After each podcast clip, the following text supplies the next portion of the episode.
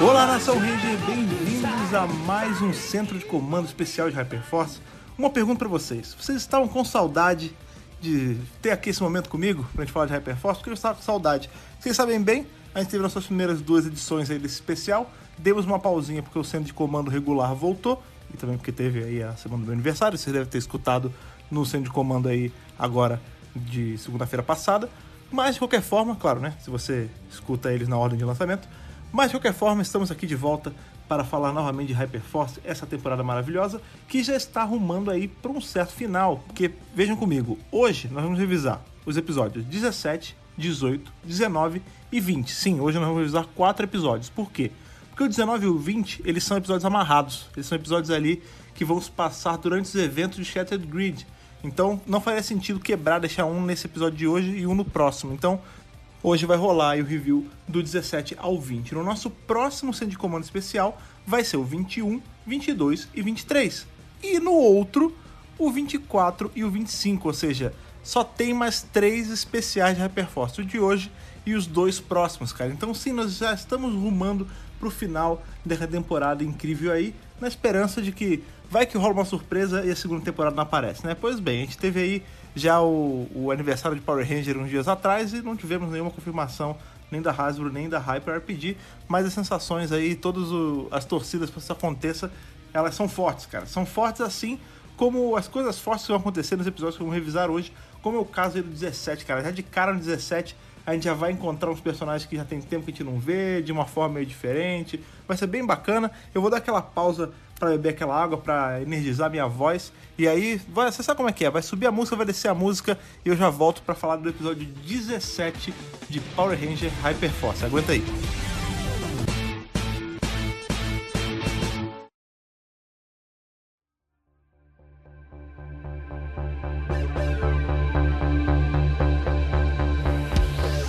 Então vamos lá, episódio 17 de Hyperforce, o episódio chamado Diretor Hanzik. Pois bem, esse episódio aí ele foi ao ar dia 27 de fevereiro de 2018 e ele, a gente assume ele aí direto de como tinha parado no último episódio. Eu não sei se vocês lembram bem aí no nosso último review. O último episódio, o Homecoming, né, o De Volta ao Lar, que a gente até brincou, ele se passava em 2017, que é ali da época da galera de Hyperforce, eventos pós, um bom tempo pós, os eventos ali de Força do Tempo, né? O futuro de Força do Tempo, isso aí um pouquinho mais na frente, né? Como vocês bem lembram, ao fim de Força do Tempo, o que acontece? Quem é o vilão de Força do Tempo? O vilão de Força do Tempo é o Frax, na verdade, né? Porque o Hanzik, ele, ele é um cara ali que ele é o vilão da temporada inteira, mas no final ele tem a redenção dele e tudo mais. Aqui nesse momento que a gente tá, o Hanzik, ele já é um cara reformado, ele já tá, já tá um cara de boa ali com a sociedade, né? Agora, no, no centro de comando agora essa semana, esse último que teve, a gente falou sobre o arco do Zenak e tudo mais, e falou bastante sobre Força Animal, né? E como vocês bem lembram, no crossover de Força Animal com Força do Tempo, a gente conhece um Hanzik já super de boa, né, cara? Um Hanzik que, que ele tá. ele voltou a ser parte integrante de uma comunidade do bem. Assim, ele, ele se reformou, você vê que o rosto dele nem tá com aquelas deformidades que tinha e tudo mais. Mas enfim, esse Hanzik que a gente vai ter no episódio de hoje, ele não é interpretado pelo mesmo ator, infelizmente, mas esse Hanzik ele já é o Hanzik do bem. Ele já é o Hanzik que ajuda essa sociedade aí de 2017 e tudo mais. Só que qual o problema? No último episódio, a gente teve lá todo aquele lance que a Véspera ela foi lá e ela, ela descobriu um pouco mais sobre o passado dela e descobriu o que, que era a parte máquina dela, né? A parte máquina dela nada mais era do que um experimento que tinha sido feito há 17 anos. É estranho falar isso, né? 17 anos no passado, que a gente tá no futuro, mas é há 17 anos do, do tempo da, da Vesper, pronto, mais fácil, né? Há 17 anos do tempo da Vesper, a gente descobre que rolou um acidente e a bebezinha Véspera ela foi pega aí no incêndio e ela quase morreu. E foi por conta de uns implantes tecnológicos aí de, de robô, que é a tecnologia do Frax, né? Do que ainda não era o Frax mesmo, ele ainda era o, o humano, né? Por trás do. por dentro do robô. É, que ajudou ela a sobreviver. E aí qual o lance? Essa associação maluca que foi sendo feita na cabeça da Vesper. Pô, então, beleza. O Frax, ele é o cara que é o meu pai, em tese, né? Eu, sou, eu só existo por conta dessa tecnologia dele. Então ele não deixa de ser meu pai. E esse tal de Hanzik, ele tramou contra meu pai, porque a verdade, a gente viu o futuro do tempo, a gente sabe, o Hanzik ele era loucão E foi por conta dele ali que o Dr. Ferrix, que eventualmente vem a ser o Frax, se tornou Frax, né? Porque a gente vê que o Ferrix tenta ajudar ele, aí ajuda, só que o Hanzik, na loucura dele ali de megalomania de vilão, acaba matando o Ferrix e, e, faz com que ele se torne o Frax eventualmente. O Frax vai trabalhar para ele e tem esse plano de vingança por um tempão e tudo mais. O Frax também não é flor que se cheire. Mas o ponto é, na cabeça da Vesper, ela tem que se vingar do Hanzik, independente se ele tá bom na sociedade hoje ou não, para vingar o Dr. Ferrix, no caso o Frax. E o lance é que ela, ela conhece ali na, ao, ao longo desse, desse episódio 17 quatro pessoas que são assim como ela, que é o Spencer, o Rory, a Jocelyn e o Josh.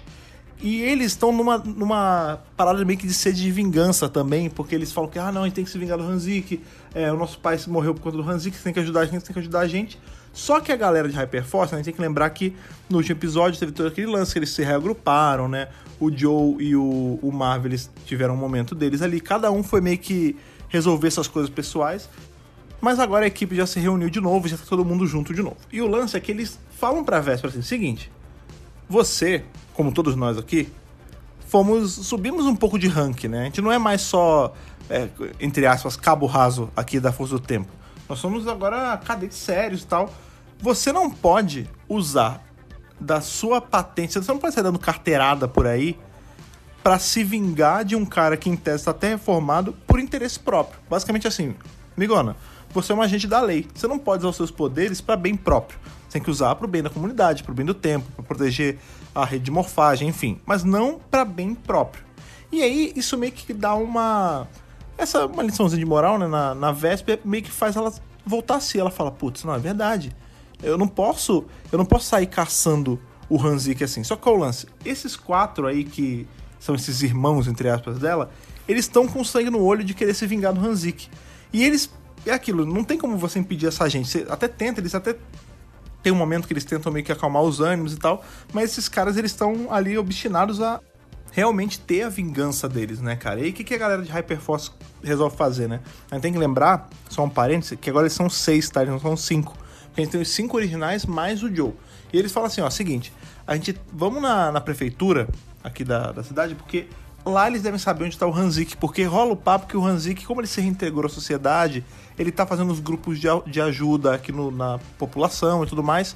Até porque, não sei se vocês lembram, né? Como tinha o lance dele ser meio mutante, porque ele era, né, ele era daquela casta mais, mais deixada de lado da sociedade, agora ele devota a vida dele a ajudar esse povo. E eles falam, vamos para lá, quem descobre é, aonde ele tá, a prefeitura deve saber. Só que é o lance, o Joe, ele começa a ficar meio aflito, ele fala assim, olha gente, seguinte, vocês vão lá ver o Hanzik mesmo, vão procurar ele, eu tô com umas coisas pra resolver, eu vou ali, tá? E aí, de novo, a gente entra nesse negócio que a gente, o Joe ele é todo cheio de mistério, né? A gente não sabe exatamente qual é o lance dele. E aí fica aqui, não, peraí, mas vai com a gente. Ele, não, não, de boa, vou resolver uma parada ali. Pode ir pra prefeitura, eu me viro aqui.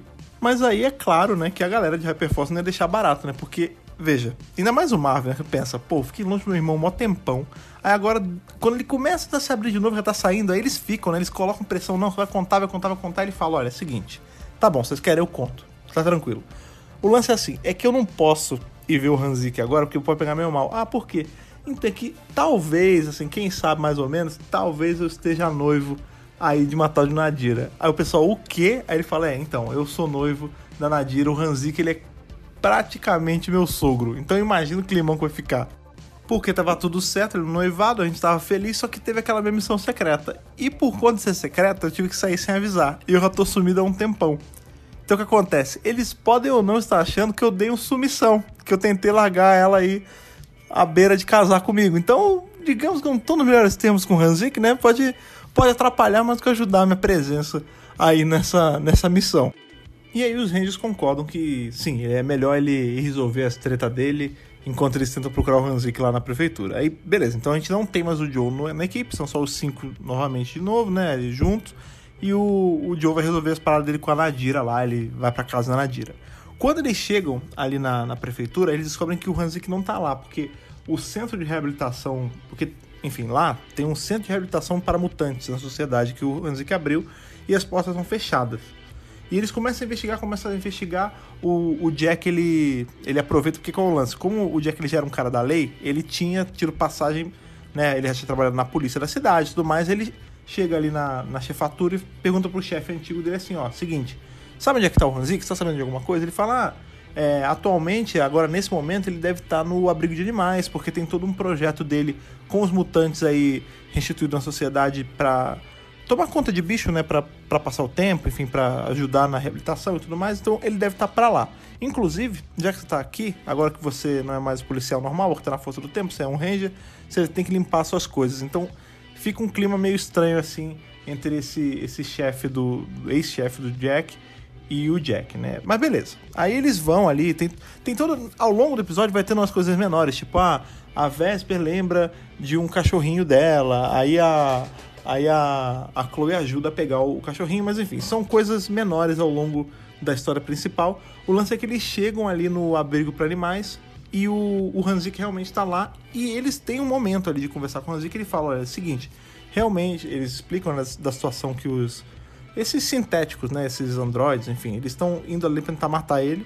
Ele fala assim: Olha, eu até entendo, porque realmente o que, o que vocês estão me acusando de ter feito, eu realmente fiz, né? Eu fui responsável pela morte do Ferric, que eventualmente virou o Frax, e ele, por sua vez, também já se voltou contra mim e tudo mais. A nossa situação nunca foi das melhores, né? Mas eu sou um, um cara diferente, tipo, não, eu não, não mereço passar por isso em tese, porque eu, eu sou um cara que eu tô reintegrado na sociedade, né? Tipo, aquele Hanzik já era. Tudo bem, eu ainda pago pelos erros dele, mas se eles vierem para cá, eles não vão achar esse monstro que eles estão procurando mais, basicamente, né? E enquanto os Rangers estão ali com ele, trocando essa ideia, o Joe, ele tá na casa da Nadira resolvendo a treta dele, que é, eu acho que é até pior do que essa treta com o Hanzik, porque essa ali, você vai trocar meia dor de soco, você vai morfar, você vai usar arma especial, você consegue vencer. Agora, se arrumar a treta dessa casa de família é complicado. Só que o que acontece? Quando ele chega na casa da Nadira, é, rola, nessa hora é uma maluquice, começa a rolar um monte de desencontro, é uma doideira. Porque o Joe chega na casa da Nadira e a Nadira tinha meio que acabado de sair para ir pro abrigo de animais. Então eles desencontraram. Aí o Joe pega e é, não, beleza, eu tô indo pro abrigo atrás da Nadira. Quando ele tá para chegar lá, o que acontece? Os, esses quatro caras estavam caçando aí o Hanzik que eles tinham tentado levar a Vesper para caçar junto, eles tinham se separado pela cidade para ver quem achava antes o, o Hanzik para tentar matar ele. E um deles chega lá, se não me engano é o Josh que chega. E aí ele entra numa de. Ele vai para tentar atacar o Hanzik, aí os Rangers ajudam ali a. a, a ele não, não atacar o Hanzik, né? Eles ajudam o Hanzik a se proteger. E eles têm a ideia de jogar esse cara em uma das celas ali do que eles estão num, num shelter, né, num abrigo, então é, eles deixam o cara preso ali. Só que quando esse cara ele tá ali sendo segurado, né, pela galera, ele entra em contato ali, é quase um contato telepático com os outros os outros sintéticos, irmãos entre aspas dele da Vesper, para alertar que o Hanzik tá ali. E é nessa, nessa hora desse pega pra capar maluco de gente quebrando pau e tudo mais, que o Joe chega bem a hora assim que porque esse cara, esse Josh, ele tá loucão atacando o Hanzik, eles vão para tentar deter e nessa hora a Nadira tá chegando também. E aí ela quase se machuca no fogo cruzado, aí o Joe chega também e protege ela. E aí beleza, os Rangers vão e jogam esse cara, esse sintético maluco aí na, em uma das celas. Só que acontece, já os outros, lembra, são quatro, né, que eu tinha falado. Os outros três já estão a caminho. E aí qual é o lance, qual é o plano, né? Eles vão conversar ali e a Vesper pensa assim, putz, se esse cara, ele tem essa tecnologia do Frax nele, né? Ele é um sintético. E eles conseguem se falar nessa telepatia, entre aspas. Eu também tenho partes disso em mim. Talvez eu consiga é, falar com eles também e, e travar é, deles virem para cá. E aí realmente ela tenta e ela até consegue ali dar uma certa atrapalhada nos outros, mas não é o suficiente. Tipo, já é tarde demais. Então qual é, qual é o grande lance? Como é que tá a cena agora? Eles estão todos nesse abrigo de animal. O Hanzik tá ali não, não sofre em perigo, né? Porque o Hanzik é o Hanzik, né? Então ele sabe se virar mais ou menos. Ele tá ali. Tem a Nadira também, coitada, que chegou na confusão estourada. O Joe tá protegendo a Nadira. E esse, esse primeiro sintético já chamou os outros. A Vesper tá tentando fazer os outros não chegarem, esses outros três não chegarem. Só que eles chegam, porque ela tenta muito em cima. O máximo que ela consegue é dar uma atrapalhada. Então o que ela faz? Ela, né, isso é RPG, a gente sabe que ela fez algum rolamento ali de dado que foi contra o rolamento de dado da Malika, que é a, a mestra da, da, mesa. Então, ah, beleza, você não, você não impede que eles cheguem, mas você atrasa o movimento deles. Beleza.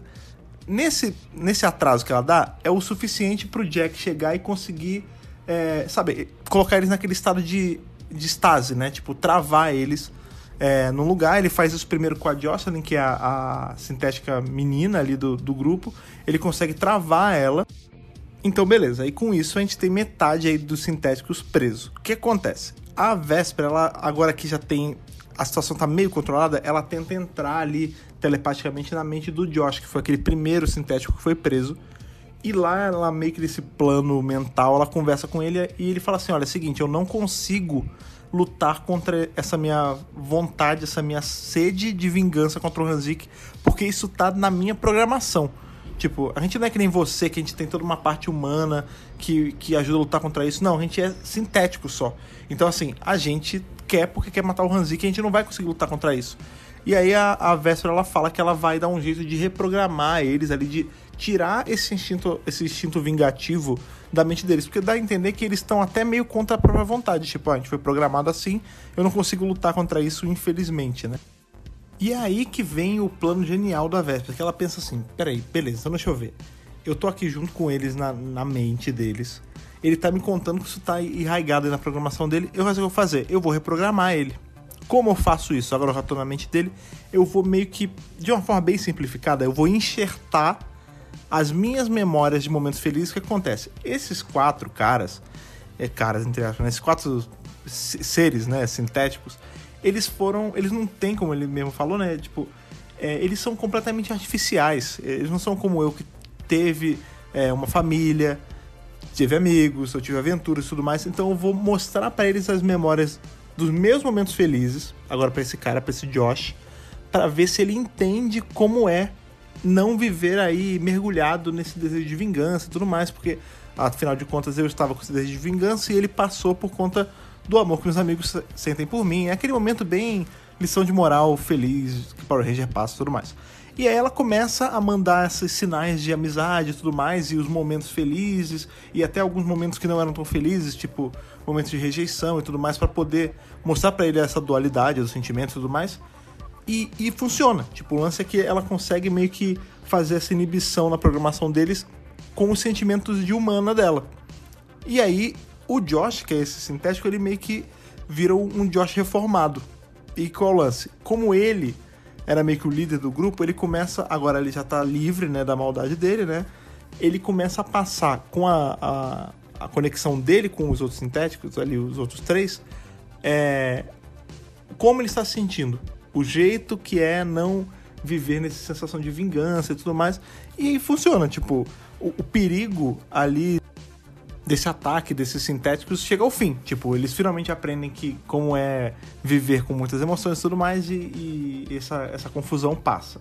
E aí chega naquele momento ali do desfecho do episódio que basicamente acontece. O Joe, ele fica ali com o Hanzik e a Nadira, né?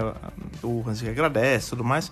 Mas o Jory fica com a Nadira e com o Hanzik para explicar que ele não, tipo, deu um sumiço na Nadira. Tipo, ele não é um cara ruim, que ele ama a Nadira acima de tudo tudo mais, que ele tava numa missão especial, nananana. Então ele meio que fica separado do grupo ali para tentar explicar as coisas para pro Hanzik e pra Nadira.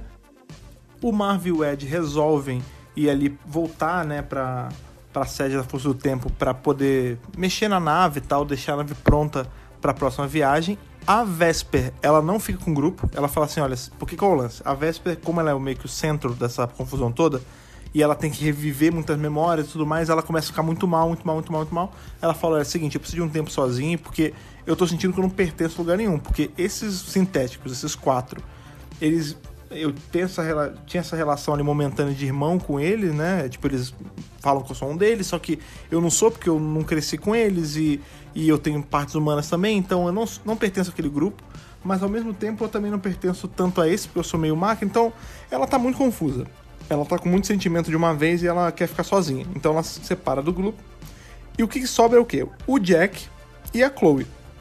E eles falam assim: olha, é o seguinte, Lembra que o, o meu chefe ele comentou que eu tinha que pegar as coisas lá na, na chefatura de polícia e tudo mais? Vamos lá comigo que você me dá uma mão, né? E é bom que eu não fico sozinho, nem você fica sozinha, porque a real é que eu tô meio.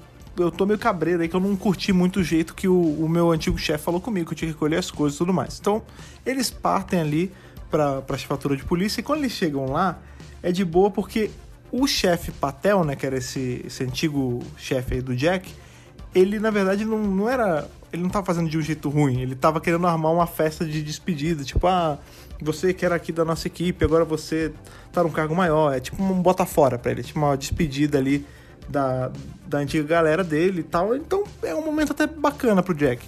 E nessa hora, o que é mais importante ainda é que eles começam a conversar ali, o Jack começa a conversar com os antigos colegas dele, e aí menciona o lance da. sobre toda a caça ao líder da aliança.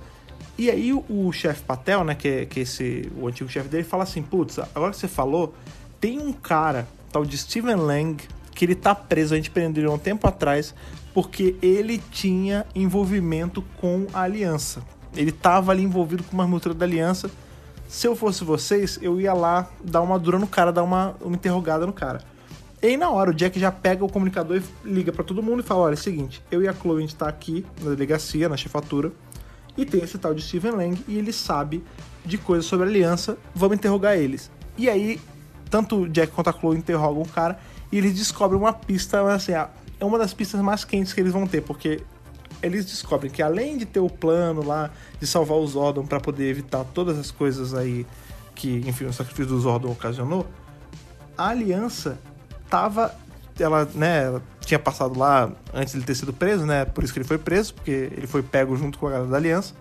E eles ali estavam se preparando para ir para 2014. O que aconteceu em 2014? Eu pergunto para vocês que estão ouvindo aí do outro lado dos fones ou da caixa de som. Em 2014 foi quando a Armada tentou fazer invasão na Terra. Então a gente está indo aí, porque o episódio acaba nisso. Então a gente está indo aí do episódio 17 pro episódio 18 e o episódio 18 desemboca onde? Desemboca no meio da batalha lendária ali que não foi tão lendária ali de Super Mega Force, cara. Então fica a pergunta para vocês depois desse episódio aí, que esse episódio do do Hanzik, esse acaba que ele é mais fica ali um. É legal pra você saber mais as coisas, tipo, como é que o Hanzik tá, o lance que a Nadira é noiva do Joe e tal. Mas não é um episódio gigantesco, tipo, ele não tem um, uma importância super gigante. Porque a real é que tudo que tinha de Time Force, você só consegue seguir o nível de, de coisa boa que ele era, né, cara? Então, assim, é, esse é o episódio que eu diria. É que ele é mediano, eu acho bom. Mas ele não é tão uou, sabe? Ele tem algumas coisas legais. Só que a gente tá indo agora para um que pode ser a redenção de Super Mega Force, cara. E a gente sabe aí que tanto a Boom Studios ali com os quadrinhos, quanto a Hyper RPG com o Hyper Force, sabe corrigir alguns erros que a série deixou passar aí ao longo desses anos todos. Então, sem mais delonga, já passamos aí, já vimos como Hanzik tá, já vimos como a Nadira tá, tivemos essa reconciliação dos sintéticos e tudo mais. Vamos entrar na nave de Hyperforce aí enquanto eu bebo meu segundo copo d'água aí, para ir para 2014, pro meio da Batalha Lendária para ver o que tá acontecendo no episódio 18 de Hyperforce. Vamos lá.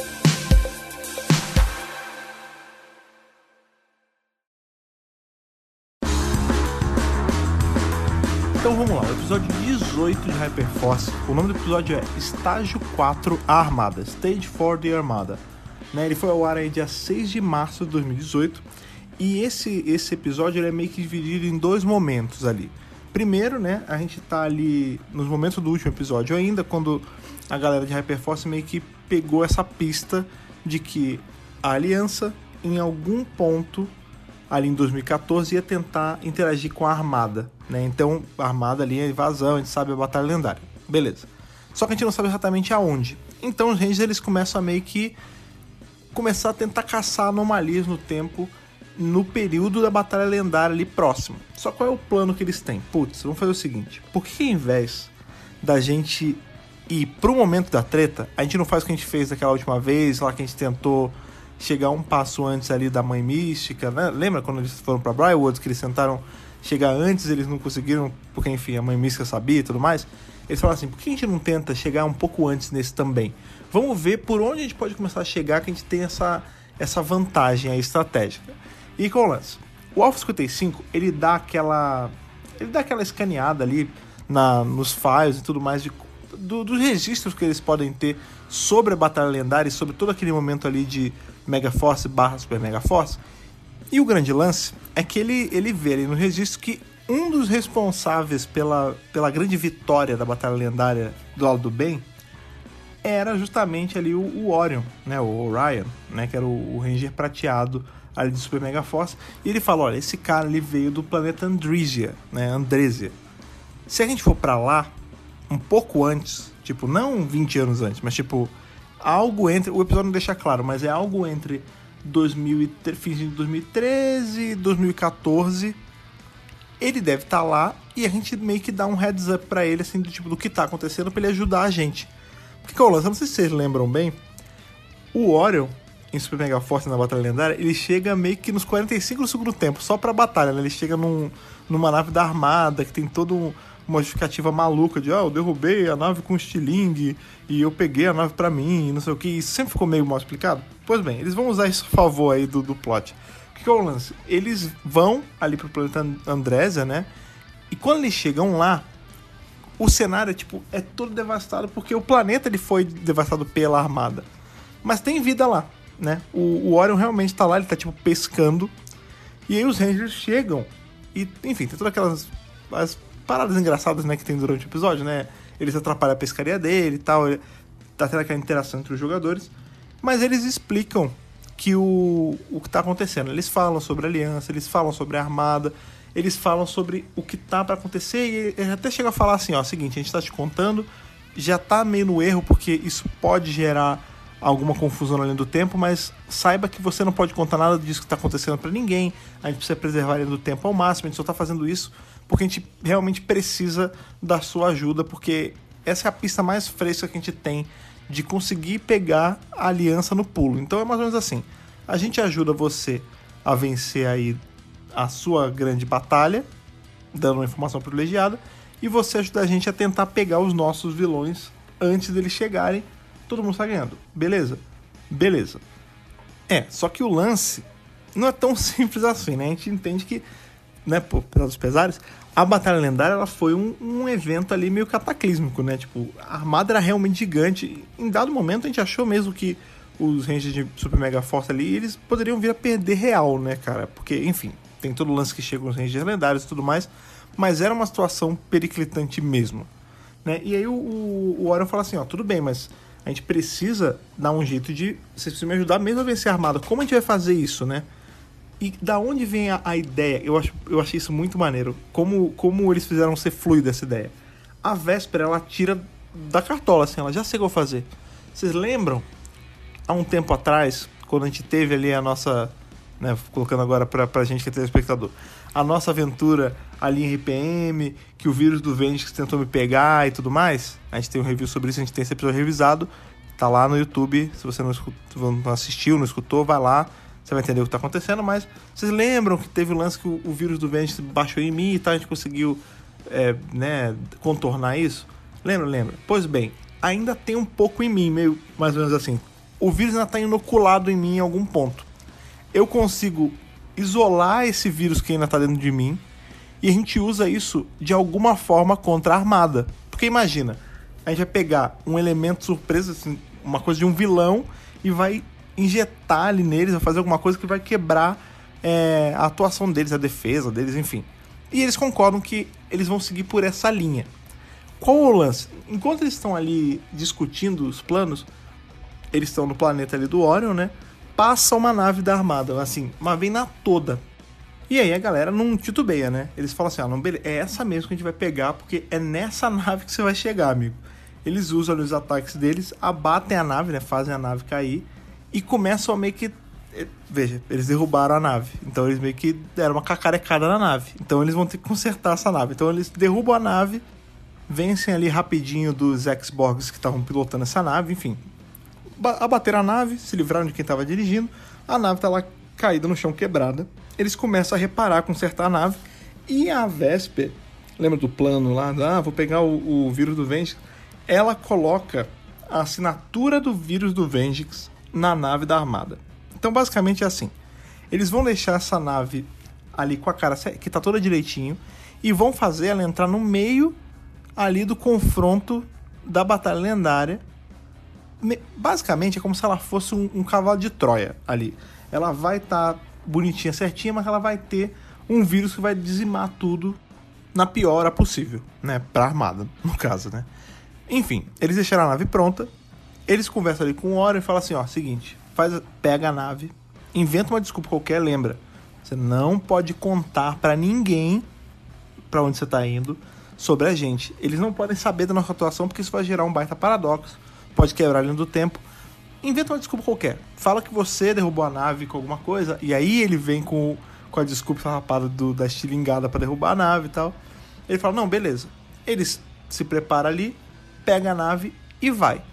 E os Rangers vão, por sua vez, para a nave deles ali, a, a nave de Hyperforce, para partir para o momento ali de, em 2014 para começar a caçar o, o líder da aliança, né? Enfim, no momento certinho.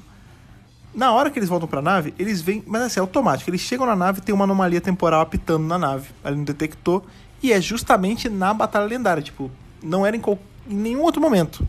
Saca? Era justamente no momento mais perigoso de todos, era na batalha lendária, então eles já começam a preparar as coisas para ir para lá, 2014, quando aconteceu realmente o confronto. Esse é a primeira é o primeiro ato, por assim dizer, desse, desse episódio, tipo, a ação acontece nesse pedaço ali com o Orion, né, para armar o plano e tal, tem o lance do vírus do Vengeance na nave e tal, mais ou menos para justificar como o Orion chegou lá do, tão do nada assim.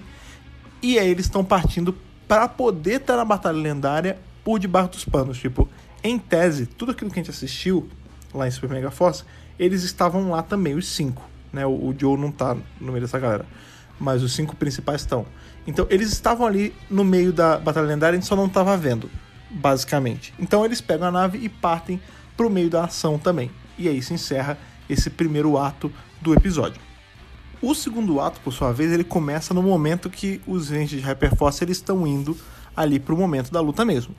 Eles planejam chegar um pouquinho antes ali de, acontecer de novo, só que quando eles chegam ali no, no, momento certinho da batalha lendária, eles já recebem uma mensagem do líder da aliança falando assim: olha, vocês chegaram meio tarde, eu já tô aqui.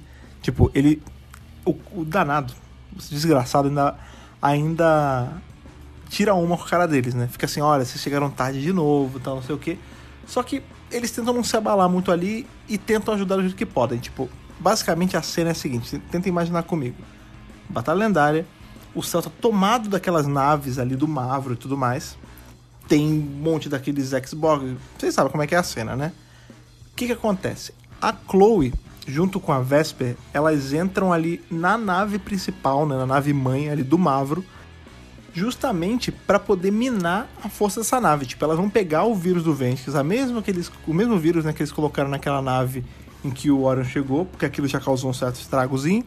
Eles vão colocar nessa nave principal para meio que ligar uma sequência de autodestruição dela, basicamente. Só que elas começam a fazer isso, o que acontece? A aliança já tá no meio, já tá misturada ali com, a, com o pessoal da armada. E no meio da aliança, a gente sempre sabe quem tem. Tem a Scorpion e o Velcanos, né? E eles têm aquele momento de luta ali, de não, você não vai conseguir, não sei o quê. Só que é meio tarde, porque eles tentam. Basicamente o que eles estão fazendo é o seguinte: porque a aliança resolveu chegar ali na, no meio da, da Batalha Lendária e pegar a coisa da, da armada e tudo mais. Eles querem montar um exército, lembra? Óbvio que eles não iam eh, tentar contratar o Mavro, mas eles iam tentar pegar o máximo que desse de naves ali no meio da, da luta, muitas naves passam desapercebidas, somem, né? Quebram, enfim. Eles vão tentar pegar o máximo de nave que desce para juntar com o equipamento que a aliança tinha. Só que acontece, como as meninas elas implantam um vírus antes, é meio fútil, né? É meio em vão esse plano, porque a nave do Marvel começa a explodir, e aí as naves menores começam a explodir também, porque a gente sabe, né? O, a batalha mesmo é, é no chão, né? A parte do céu ela é toda começa a rolar um monte de explosão e tal, e a gente descobre por quê. Porque tinha esse vírus do Ventic sendo implantado ali pela galera de Hyperforce. Então, basicamente é isso. Eles conseguem ali é, ajudar a destruir a nave do Mavro, né? A gente sabe que tanto o Troy quanto o próprio Orion estavam na nave também.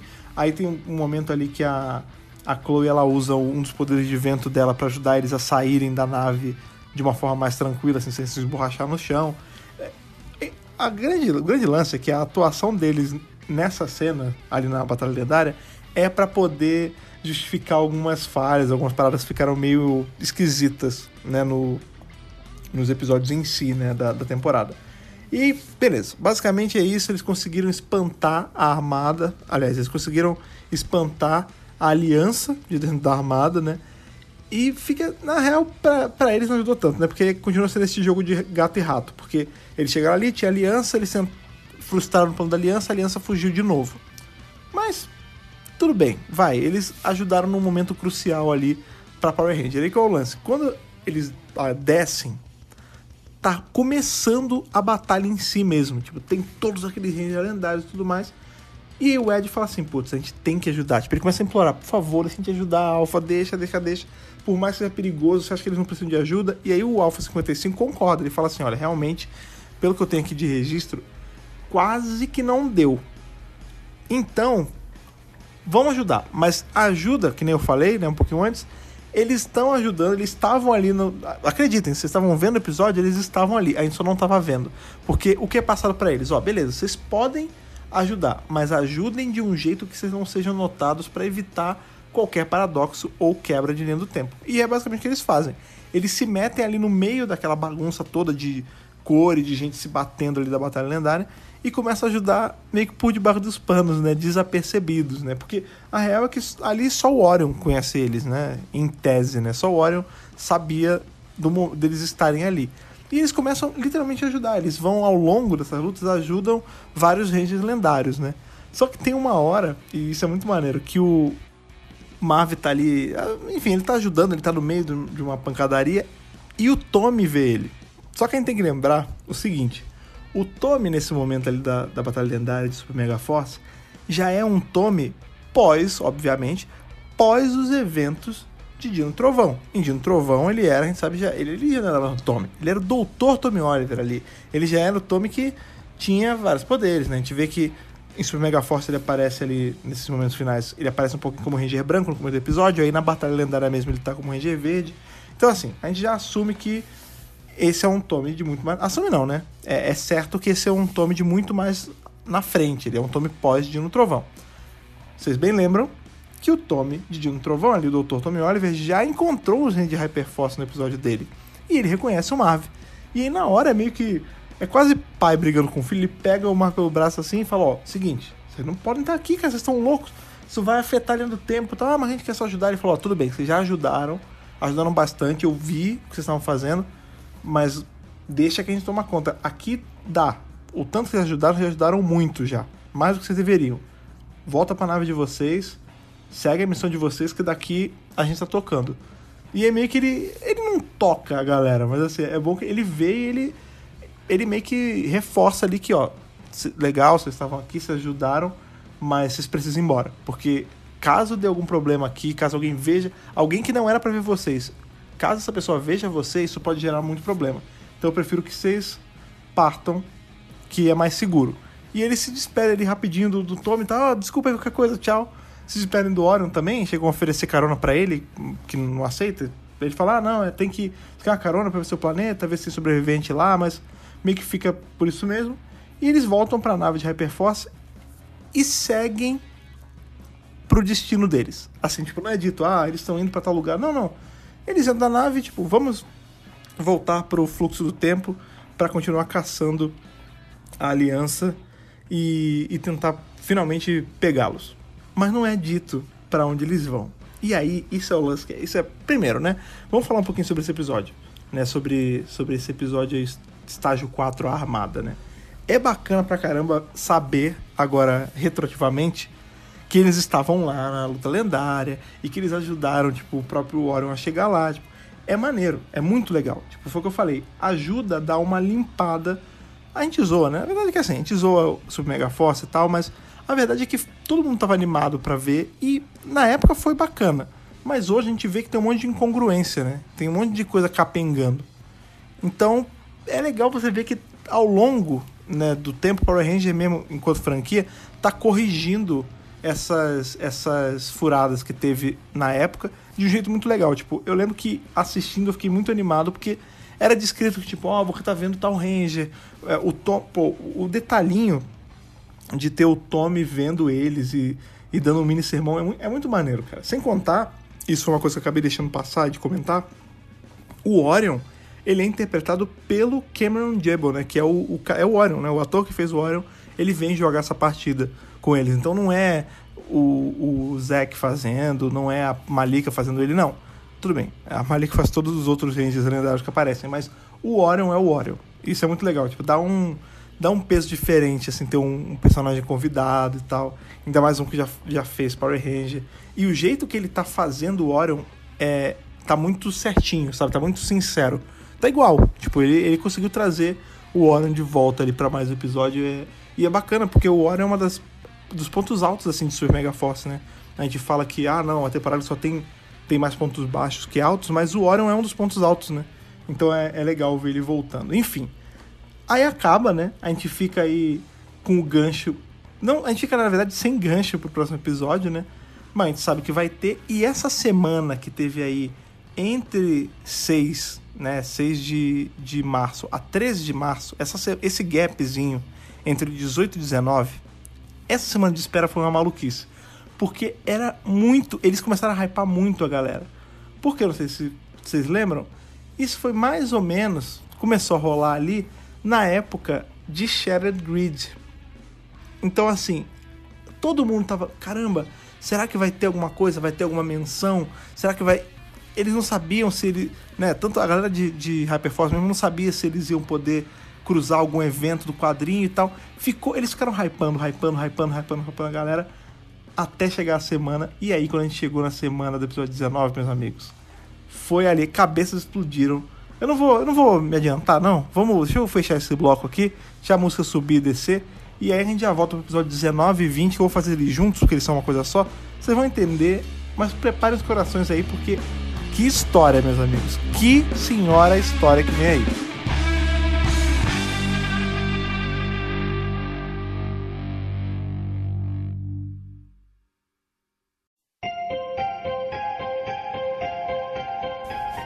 Ok, chegamos ainda no episódio 19. O episódio 19 foi ao ar no dia 13 de março de 2018, né, como eu falei, e ele é intitulado Shattered Grid Parte 1 em Hyperforce, né? É, eu vou fazer agora nesse bloco o review do 19 e do 20, porque apesar de ter tido uma diferença de uma semana ali na, enfim, no decorrer dos fatos, a história é quase que uma só. Então acho que vai facilitar pra gente entender eu explicar tudo de uma vez. Então aqui é 19 e 20, ou seja, que foi ao ar 13 de março e 20 de março, respectivamente, né, cara? Nesse primeiro, do dia 13, as coisas já são um pouco diferentes, porque, tudo bem, a gente tem um convidado. Isso é normal. Convidado sempre tem.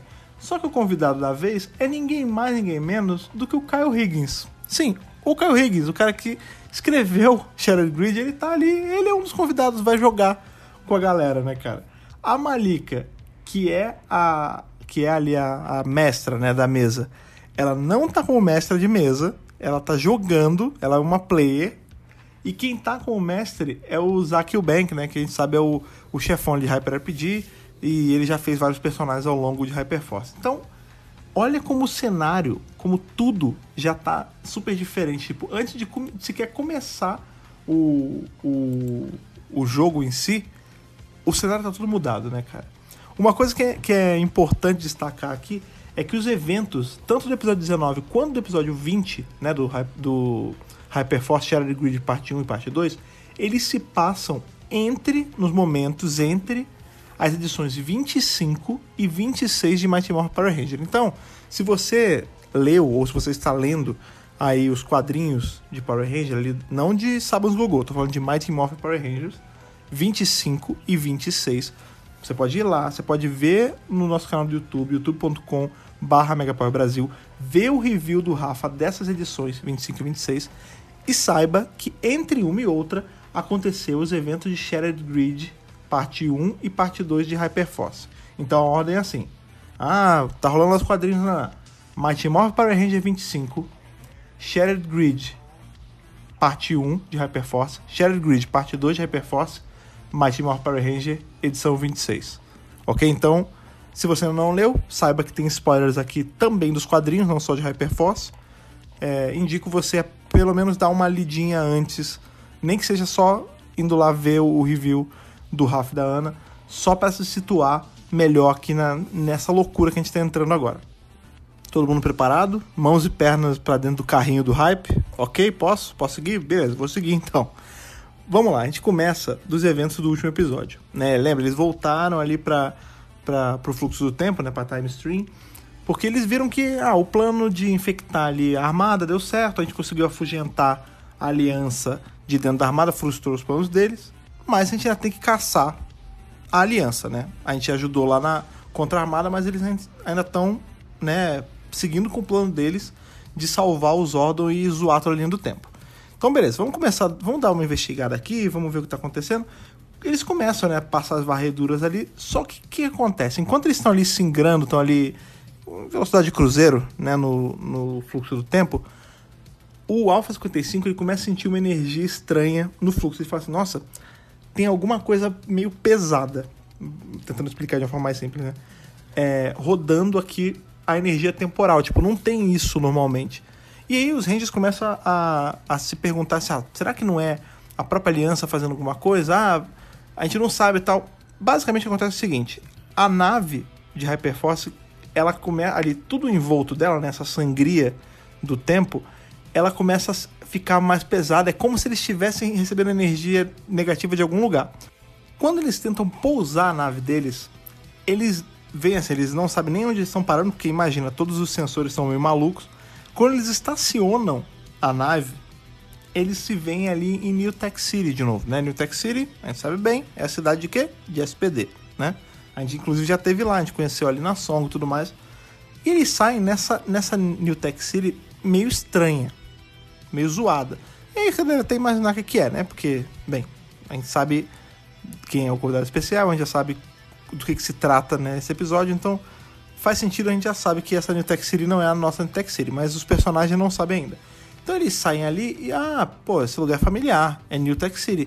Nossa, mas que ano será que é isso? Porque tá diferente, não tá igual tava quando a gente veio aqui da última vez. Tá meio. É quase como se fosse uma New Tech City distópica, por assim dizer. Eles começam a fazer ali a ronda, né? A investigação deles, vão andando e tudo mais. E ao longe, e aí começa a ficar maneira as coisas, porque ao longe ali nessa cidade que a gente já viu, que é New Tech City, eles veem que tem um exército de soldados que parecem estranhamente com os Rangers pretos de Mighty Morphin Power Ranger. Ou seja, são os sentinelas mastodontes, meus amigos. São os Mastodon Sentries, são ali aqueles é, a energia, cara, é a energia da moeda do mastodonte sendo usada pro mal ali Dracon fazendo o exército dele. Então eles veem é, esse grupo, né, esse, esse pelotão de sentinelas mastodontes marchando e ficam sem entender nada, né, cara? Aí tem uma hora que assim, eles estão meio de tocaia, né? Aí o Ed fala: Não, vou lá tentar entender o que tá acontecendo, né? Porque se eles são Rangers a gente é Ranger, tá suave, não vai dar nada. Maluco não dá dois segundos. Ele chega perto dos do sentinelas, ele já bota ele de joelho, assim, já com arma na cabeça. Tipo, entendam. O nível de violência desses dois episódios é maior do que de todos os outros. Tipo, a gente vai ter derramamento de sangue, a gente vai ter gente sendo nocauteada com, com coronhada. Tipo, é, é, nesse nível que tá, porque a gente sabe que o mundo dos sem moedas, meus amigos, não é brincadeira. É tipo Mad Max Brasil é a enésima potência. É nesse nível. Beleza, o Ed chega ali, já toma uma saraivada, já deixa ali de, de joelho com a arma na cabeça. Aí a Vesper vê o, tá mexendo com o menino, ela já chega para tentar meio que ir contra, né? Assim, a gente sabe como é que ela era, super estourada, né? Quando ela tenta chegar nos sentinelas, mal, é a primeira, assim, mas toma uma coronhada, que a gente sabe que o, os sentinelas eles carregam aquela. É tipo uma. Eu não, eu não entendo muito de arma, mas é aquela arma grande, né? Tipo rifle, não sei, talvez. Aquele negoção naquela armona deles. Mas imagina que ele pega aquela a coronha, né? O, o cabo, e desce na, na cabeça dela e ela cai, né? Ela cai toda desnorteada. E aí, meus amigos, aí é um, uma maluquice, é um pega pra capar, porque os Rangers não deixam barato, estão vendo, pô, tá. Estão caindo cima dos nossos amigos, né? O Marv se mete no meio aí, junta um monte de sentinela nele. O que ele faz? Ele morfa, mas assim, ele morfa com tudo que ele tem de energia. E aí, a explosão da morfagem meio que joga a sentinela pra tudo que é lado. Aí chega o Jack já descendo a porrada o Jack é porrada franca, né? Aquela porrada moleque, né? Ele já chega já descendo o cacete de todo mundo, pega as armas que tem e joga para longe, tipo, é um momento ali, é uma pancadaria franca, maluco. A gente tá, tipo, no começo. É a primeira cena de luta. Não começa nem assim, ah, tem o pônei perfume, ah, tem não sei o que, o bicho que chega e ele joga sorvete. Não, amigo, não tem isso. É tipo, é porrada, terra sem moeda. É, é nesse nível já de cara no episódio. Mas é aquilo também, né, cara? A gente sabe que tá lá rolando. Eles podem ser bons como, como são, e eles são ótimos no que eles fazem. Só que imaginem que é tipo um, um pelotão, cara. É tipo um mini exército de sentinela. E eles não param de chegar. E eles estão lá lutando e vai chegando mais soldado. E é tiroteio, não sei o que. E por sorte, o que acontece é que eles são salvos ali. Enquanto eles estão lutando contra os sentinelas, que já deu uma comoção gigante ali. Um grupo de soldados vem ao resgate deles ali e salva os nossos Rangers ali nesse primeiro embate que é um grupo que está sendo coordenado ali pelo. É um personagem novo que a gente conhece, que é o Capitão Michael Hicks.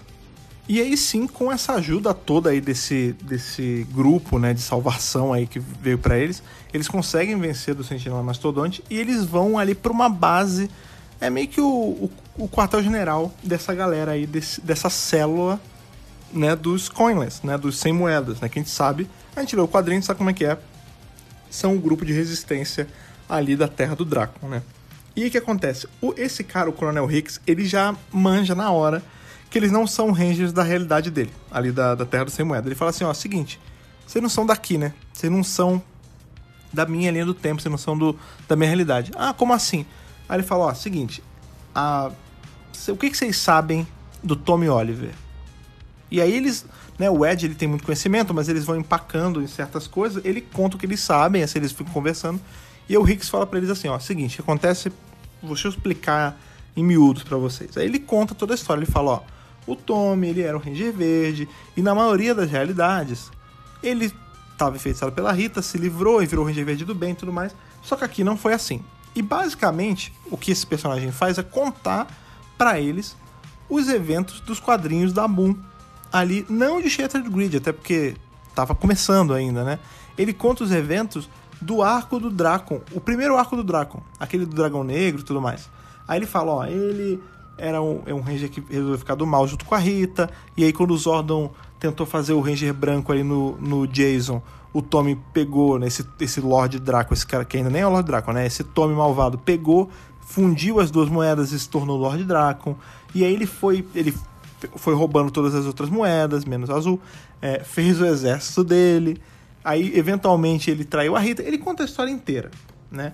E ele fala, e esse cara era soberano aqui, tipo, ele, inclusive, ele botou células aqui em New Tech City. Isso é uma coisa importante lembrar, porque tem muita gente que pode achar, ah, é incongruência, não faz sentido por conta da, sei lá, porque New Tech City é no futuro.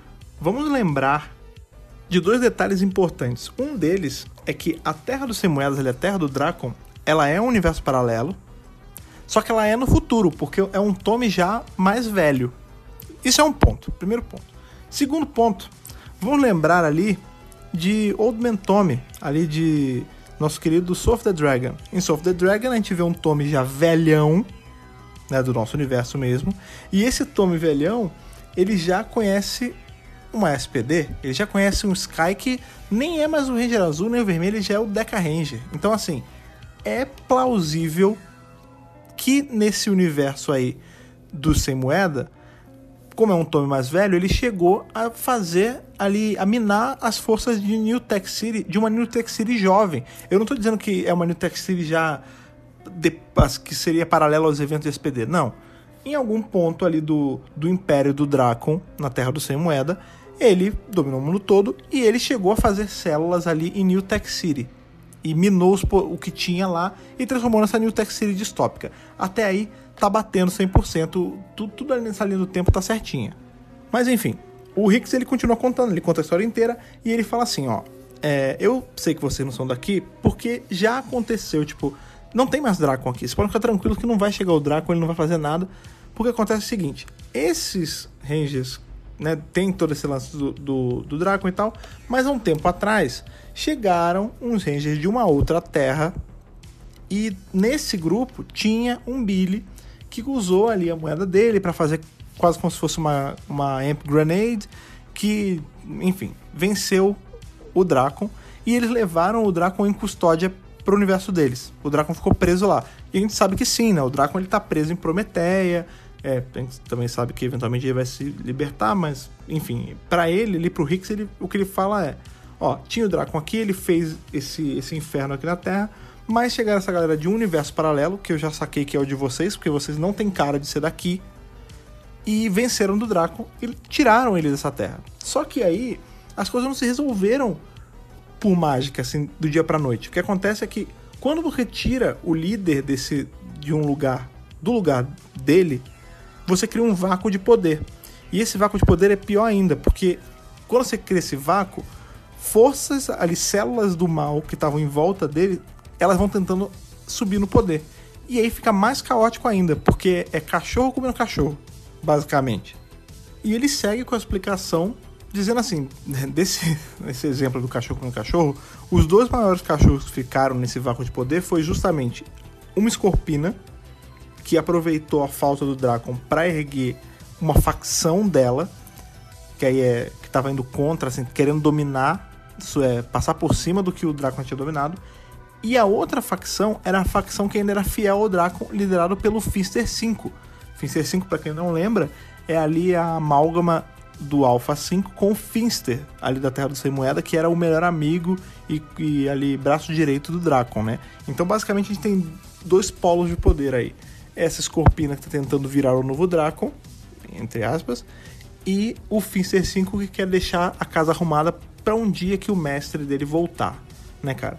Os Rangers de Hyperforce, eles ficam assim, loucos. A cabeça explode, eles falam, meu Deus, o que é isso? Eles chegam até, inclusive, a se perguntar se isso não rolou por conta das interferências deles. Eles entram numa trip horrível, assim, de culpa. E de confusão, de falar, de achar, meu Deus, como é que um mundo pode viver assim? E aí, eles têm até um plano. A, a Chloe, ela fala assim, ó, seguinte, Alpha, ela liga ali pra nave e fala, é, teleporta aqui pra baixo tudo que tiver de porcaria de comida minha aí, de junk food, né? Tipo, salgadinho e tal. Pode ser tudo, porque a verdade é que, assim, esses caras, essa, essa célula ali de defesa do, do, do Hicks, é, é, uma galerinha só, tipo, não é um povo gigante, sabe? Eles estão passando fome, eles estão todos machucados, tipo, eles acabaram de ajudar eles a vencer de Macedon Century, tipo, é, tá tudo ferrado. Ela fala assim, ó, desce o que tiver aí de mantimento, de primeiro socorro, que a gente vai ajudar esses caras aqui. Porque não dá para ficar assim, tipo, esse mundo tá horrível demais. E aí o, o Alpha ele, enfim, ele, ele desce algumas coisas. E nesse momento ali que você vê que a Chloe tá se sacrificando para ajudar os outros de graça, né? A, a Vesper tá ajudando ela também. A gente descobre uma nova personagem. É aí que é justamente quem a Malika tá fazendo. A Malika a gente sabe que ela é a, ela é a mestra do jogo ali, mas ela também é quem interpreta a Lina Song ali no nosso no universo normal, né? Pois bem, a Malika, nesse episódio, está interpretando a Coronel Song, que é ali na Song do Terra do Sem Moeda. Né? E, e ela é meio desconfiadona, assim, tipo, ela acha que as meninas são, tipo, felizes demais, basicamente, porque elas vêm de um mundo que não tem o tanto de interpéries que teve nesse. A gente conhece a nova personagem e que ela é, é um player ali importante. Porque qual é o lance? Eles decidem, ó, agora que a gente já deu uma descansada e tal, a gente já recuperou um pouco que deu, a gente tem que salvar o resto do, dos coinless, né, dos sem moeda, de uma prisão que tem aqui, uma prisão da Scorpina. A gente precisa salvar eles para ajudar ali a, a, a, nossas forças de defesa se fortificarem novamente. E óbvio que os Rangers de Hyperforce se prontificam a ajudar também. E o plano é o seguinte: eles vão se dividir em alguns grupos, né? A gente tem a galera ali do, do, do grupo do, do Hicks, né? Que eles vão pegar uma rota por um túnel subterrâneo para tentar chegar ali nas. Eles estão indo para as celas, né? Ali a Escorpina tem umas celas que tem um monte de gente dos Coilers presos. Eles vão pelos túneis para tentar chegar nas celas, enquanto os Rangers de Hyperforce causam uma distração ali no portão, tipo, atraindo soldados, eles estão tomando conta e tudo mais. Enquanto a Lina, né, a Coronel Nilasong desse mundo, tenta entrar com a Vesper na sala dos computadores para baixar uns arquivos de um outro negócio. Que a gente descobre que tem um negócio chamado o Grande Destruidor, The Great Destroyer, que é tipo uma arma secreta ali da Scorpina. E eles têm que. Ela quer baixar os documentos desse negócio para estudar, enquanto todos os outros agentes estão causando extração. e os soldados normais estão ali indo pelos túneis soltar quem estava cativo ali na prisão da Escorpina. E essa hora é bem maneiro, porque assim, tipo, você vê que ali na hora da distração, o Marvel ele chama o, o leão, né? O, o, o, leão Zord dele. O Jack ele usa a marreta para causar uma, um buracão. Tipo, tem uma, uma cena de luta bem bacana. Assim, tipo, eu gosto muito quando chamam Zord no meio de, de cena, assim, para lutar contra gente pequena. Porque o lance é que tem um monte de sentinela mastodonte e dente de sabre. Não, dente de sabre, vocês lembram que eles são parrudões, assim? E ele não, não pensa duas vezes, cara. Ele chama um leão gigantesco pra passar por cima. É muito. As cenas de luta desse episódio, depois, inclusive, eu sempre falo pra vocês fazerem isso. Não fiquem só com as minhas palavras, vão lá assistir. É gigante esses dois episódios juntos, mas vale a pena, porque as cenas de luta são, ó, impecáveis, estão entre as melhores da temporada inteira. Enquanto tá rolando toda essa distração ali, a Lina com a Vesper estão na sala dos computadores e baixam os documentos ali. E a gente descobre que esse Great Destroyer, né, esse grande destruidor, é o codinome, ele é a palavra código para nada menos que a Serpenterra, meus amigos. Pois é, ali a, o Zord de batalha do Zed, cara, aquela serpente gigante, ela é, tá, todo mundo tá de olho, né? A gente vê que para sempre vermelho ali é o, o Coronel Venges quer, General Venges quer pegar ela para usar, tipo, todo mundo Todo mundo quer a Serpenterra, né, cara? Porque é um Zord maneirão, é um dos favoritos, inclusive. Mas enfim, a Serpenterra do mundo sem moeda é a, a arma secreta aí que a, que a Scorpina quer usar, né? E o grande lance é que eles querem impedir ela de usar, né? Eles baixam os documentos. Só que isso, isso é muito maneiro. Mas isso fica ali. Fica ali nesse, nesse pedacinho da trama. Lá na hora, lá em. A gente vamos voltar lá pra cima, né? Eles têm os Rangers de Hyperforce fazendo a distração ali e a galera do, do exército mesmo de salvação ali indo por debaixo nos túneis. Quando eles chegam, né, na, nas celas, eles soltam os prisioneiros e eles se encontram ali. Os Rangers já estão junto é, da galera do Coronel Hicks. Quando eles começam a liberar o povo das celas, eles falam assim: seguinte, esse cara que vocês estão chamando de Coronel Hicks não é o Coronel Hicks. Porque a gente viu o destino dele. Ele morreu na nossa frente. Esse cara, na verdade, é um monstro disfarçado. Ele é o Pumpkin Rapper, aquela abóbora do rap. Você lembra desse vilão de Morph? Que era aquela abóbora que fazia rap e tudo mais. A versão dela do mundo sem moeda é esse cara. Tipo, ela tava se disfarçando de Coronel Hicks pra... Qual era, olha como é a ruindade do nível do plano. Ela tava se infiltrando ali no sem moeda, no exército, para poder matar todo mundo e ela queria reunir os que estavam presos com a Escorpina, porque o que acontece? O Pumpkin Rapper, né, a abóbora do rap, ela era uma das aliadas do, do núcleo da facção do Finster. Então o que ela queria? Ela queria soltar os prisioneiros da Escorpina, colocar todos eles num lugar só para matar todo mundo. É isso, cara. E aí quando eles descobrem que é que o Hicks não é o Hicks, é a abóbora, ela se revela, eles começam a lutar ali.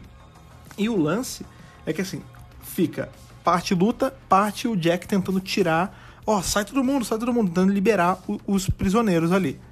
O que, que a abóbora do rap faz? Ao invés dela tentar entrar numa de batalhar contra os Rangers, ou fazer qualquer coisa do tipo, ela começa a inflar, inflar, inflar, inflar, inflar, inflar. E ela explode. Ela literalmente se suicida ali. O plano dela é um plano kamikaze, ela se explode para na explosão ela levar o máximo de pessoas possíveis, né? Como tinha alguns Zords ali dos Rangers, eles conseguiram meio que segurar parte da explosão e tudo mais, mas a grande parada é que assim, para vocês verem o nível da agressividade que é isso. A explosão do Pumpkin Rapper, ela varreu tipo tanto os prisioneiros, tipo, a galera que eles tinham liberado, a maioria deles morreu na explosão, tipo, não deu conta. Eles. Os Rangers mesmo, eu acho que, se eu não me engano, só o Jack ele, ele sai bem avariado porque ele tava perto da zona de explosão. Mas assim, os prisioneiros, a maioria deles vira pó, eles são vaporizados pela explosão. Os sentinelas ali, tanto Mastodonte quanto Dente de Sabre e tal, os sentinelas são vaporizados também, porque eles estavam. Eles não tinham matado ninguém, eles tinham só apagado os sentinelas. A explosão mata eles. E, e é isso, tipo, os Zords ficam levemente avariados, não dá nada, mas é para a gente entende a extensão de da maldade desse mundo, tipo, não poupou ninguém. Matou todo mundo e os Rangers estão tipo com. Sobrou, sei lá, a Lina e mais meia dúzia de gato pingado e eles estão assim, com o queixo no chão de meu Deus, o que tá acontecendo? Quais são as regras desse mundo louco que a gente tá? E aí, para piorar, quando a gente acha assim, ok, vai acabar o episódio aqui, né? Porque já tava bem corrida a história, não tem como ficar pior. O cenário é o seguinte: gente morta para tudo que é lado, a Lina com os Rangers e meia dúzia de gato pingado que eu tinha falado. Do nada, naquele campo de gente morta, começa a chegar uma nave assim, dessas de que vem pelotão dentro, com um pelotão só de sentinela tiranossauro, né? Aqueles da lança, né? Os vermelhos. A nave pousa, sai um monte de sentinela e aí eles veem só uma figura ali e a gente sabe quem é. O Dracon acabou de chegar. Tipo, no meio daquela desgraça toda, chega o Dracon e acaba o episódio. Tipo, é isso. O episódio dessa semana, né, o episódio 19, acaba com a chegada do Satanás, que é o Lord Dracon, depois deles terem saído de uma chacina. E como fica a cabeça, tipo, tanto da, do público que tá assistindo, eu lembro que eu fiquei em parafuso, quanto dos personagens, cara. E quanto da, da, narrativa. Tipo, pensa, a Malika, que é a Malika que controla o jogo normalmente, ela não tinha ideia que isso ia rolar. Todo mundo fica assim, meu Deus, e agora? E aí porque ainda tem, tipo, Kyle Higgins su dando suporte pra ideia. Você tem o, o Zack, cara, ele como mestre, ele é o cão também, cara. Porque ele faz, assim, seu, o pior outcome das coisas, sabe? Enfim, chegou o Dracon e a gente teve que esperar uma semana. Só que agora, hoje, vocês não vão nem que esperar subir dessa música, porque eu vou seguir falando de agora o que acontece no episódio 20 aí. O episódio 20, como eu tinha falado para vocês, né? Óbvio, ele foi ao ar aí uma semana depois, no dia. Ah, que legal. O episódio 20 foi ao ar dia 20 de março de 2018. E esse é, de longe, o episódio mais violento de Hyperforce. Violento de um tipo. Como eu tô só narrando para vocês, não dá tanta coisa. E até não tem nada visual, né? Porque são eles jogando. Mas se tivesse, seria um daqueles episódios que tira as crianças da sala. Porque tem de morte a arrancar membro. É, tem, tem horas que o, o Draco ele vai, tipo, cortar braço, cortar, decapitar as pessoas ao longo desse episódio. É o episódio mais sangrento da história de Power Ranger. Por assim dizer. Tipo, os quadrinhos que tem partes violentas não são tão violentos quanto que eles narram nesse episódio, cara. De novo, Shattered Grid Parte 2, né? Parte de Hyperforce, também se passa entre as HQs 25 e 26 de Mighty Morphin Power Ranger. Diferente do último episódio, que a gente tinha o Kyle Higgins aí sendo o convidado, o convidado dessa semana, né? A gente ainda tem a Malika jogando na mesa, ela não é mestre, mestre do jogo dessa vez, e o Zack ainda é o mestre da partida. O convidado dessa semana é um, um convidado que já teve aqui, porque é a volta de Jason David Frank. Ele também é recorrente, inclusive em Hyperforce, ele aparece mais de uma vez fazendo personagens diferentes. Porque antes a gente tinha visto o Tommy da nossa Terra, o Dr. Tommy Oliver, e aqui a gente está vendo o Lord Dracon. É isso mesmo, é o Jason David Frank interpretando o Lord Dracon. E é um Jason David Frank, devo lembrar, diferente da última vez que ele não manjava muito do jogo, perguntava muito, não sabia até onde ele podia ir, agora ele sabe. E assim, ele não se segura um segundo nessa partida. Ele vai assim. Tem horas que o Zack ele perde o controle do, do Jason de Frank. Tipo, ele fala um negócio e o Jason tá tão dentro do personagem do Lord Dracon, que é um fascínio, é um monstro. Ele fala assim: Não, eu vou matar esse cara. Ah, mas você não pode. Eu posso porque eu sou o Lord Dracon. E o, o Zack e o Bank, tudo bem, ok, faz, faz, tá muito dentro do personagem. Eu não consigo dar a volta nisso, né, cara? Mas enfim, vamos, vamos aí, vamos ao, ao, ao plot. Né? Já, já deixei vocês a par de como é a sangria de agora. Para integrar aí as coisas diferentes que tem nesse episódio, né, é bacana que ele não começa do comecinho, né? Ele começa com um é quase que uma, uma prequela ali, né? Ele, a gente vê o momento em que o Dracon volta para o universo dele. Porque lembra, ele estava preso lá no, no universo regular e ele se desvencilha e volta pro universo dele. Quando ele chega, ele chega ali na onde ele ficava, né? Os sentinelas dele, os vermelhos, informam que tipo, ó, seguinte, a Escorpina, que acabou ficando nesse universo daqui, que era do universo regular e ficou aqui, ela tá armando um golpe de Estado, ela tá tentando te tirar do poder.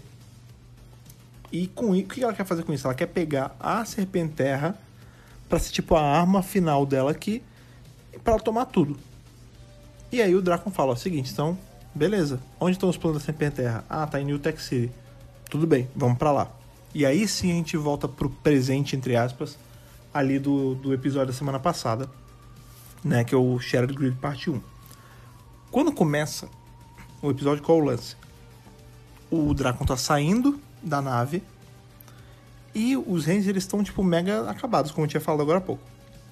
A Chloe, como ela tá muito emocionalmente abalada, ela entra numa. Ela ia partir pra cima do Dracon. E ela só não vai, ela só não começa essa burrada, porque ela ia morrer ali, né? O Draco ia matar ela na hora, mas enfim. Porque o Marv segura ela pelo braço. Quando o Dracon sente isso, ele vai assim e fala: Ó, seguinte. Nem sei quem são vocês, mas a parada é a seguinte. Tô sabendo do plano da, da Scorpina de pegar a Serpenterra e tal. Eu vou poupar a vida de vocês para vocês trabalharem para mim e me ajudar a recuperar a Serpenterra antes que a Scorpina pegue. Basicamente ele botou eles para trabalhar para ele de escravo, para não matar eles. Detalhe, quando ele estava saindo da nave, o Alpha 55 tinha mandado a mensagem para eles e falado assim, para os Hyperforce Rangers. Gente, descobri da onde está saindo tanta energia das trevas que fez a gente parar aqui. Não sei o que, que é, mas está saindo dessa nave. Ou seja, eles só caíram no, na Terra dos Sem Moedas porque a energia. Olha que loucura! A energia que o Dracon dispersou no momento em que ele cruzou da realidade regular para da realidade dele zoou a linha do tempo ali, o, fluxo temporal e fez eles caírem nessa Terra e não na, na regular. Para vocês verem tamanho a estupidez do poder dele. É nesse nível. Enfim, ele fala ali que os Rangers vão ter que trabalhar para ele e óbvio que eles não concordam de cara, eles ficam tem uma hora que, se não me engano, a Vesper tenta tirar uma com a cara dele. Tipo, eles falam, a gente não vai fazer, você é louco, a gente nem quis ter que morrer aqui. Ele fala, olha, seguinte, vocês estão achando que eu tô de brincadeira? Eu não tô de brincadeira com vocês. Ele simplesmente pega, ali a gente sabe que ele já tá já com o cotoco da Saba, né? Ele pega Saba sem cabeça e tudo mais. Ele chega só, vou provar para vocês que eu não tô de brincadeira. Ele pega um dos caras ali, um dos poucos sobreviventes que tinha, e de, decapita, decapita, decapita o cara na frente deles, assim, fala assim, ó, olha que a prova que eu não tô brincando. Ele mete a faca na cabeça do cara e mata o cara na frente de todo mundo. E aí os Rangers veem que ele não tá de brincadeira. Tipo, Marvel fala, olha, tá bom, tipo, bizarro, mas a gente concorda em te ajudar com uma condição libera os prisioneiros que sobraram, que já não são muitos mais, libera eles para irem embora e aí a gente ajuda você sem questionar. O Dracon concorda naquelas porque ele coloca um colar explosivo na Lina. Ele fala assim: ó, eu vou deixar essa aqui meio que na coleira. Se tentar uma gracinha, eu explodo ela e levo todo mundo junto. Mas pode ir embora, tá tranquilo. E aí os Rangers meio que viram meio que o, os empregados do Draco ali de uma forma quase que forçada, né? Depois de ver uma matança gratuita assim na frente, né?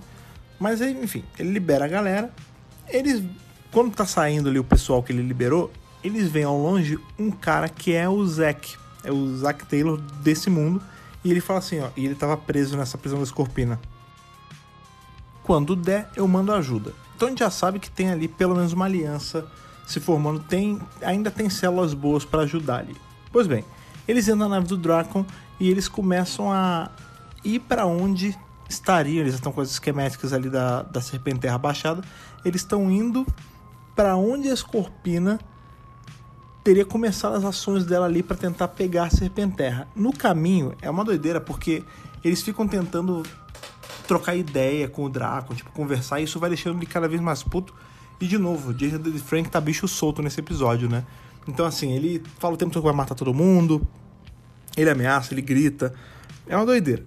Quando eles chegam ali na, na base, que pertence a Scorpina, tem um monte de sentinela dentro de sabre, né? Os grandões.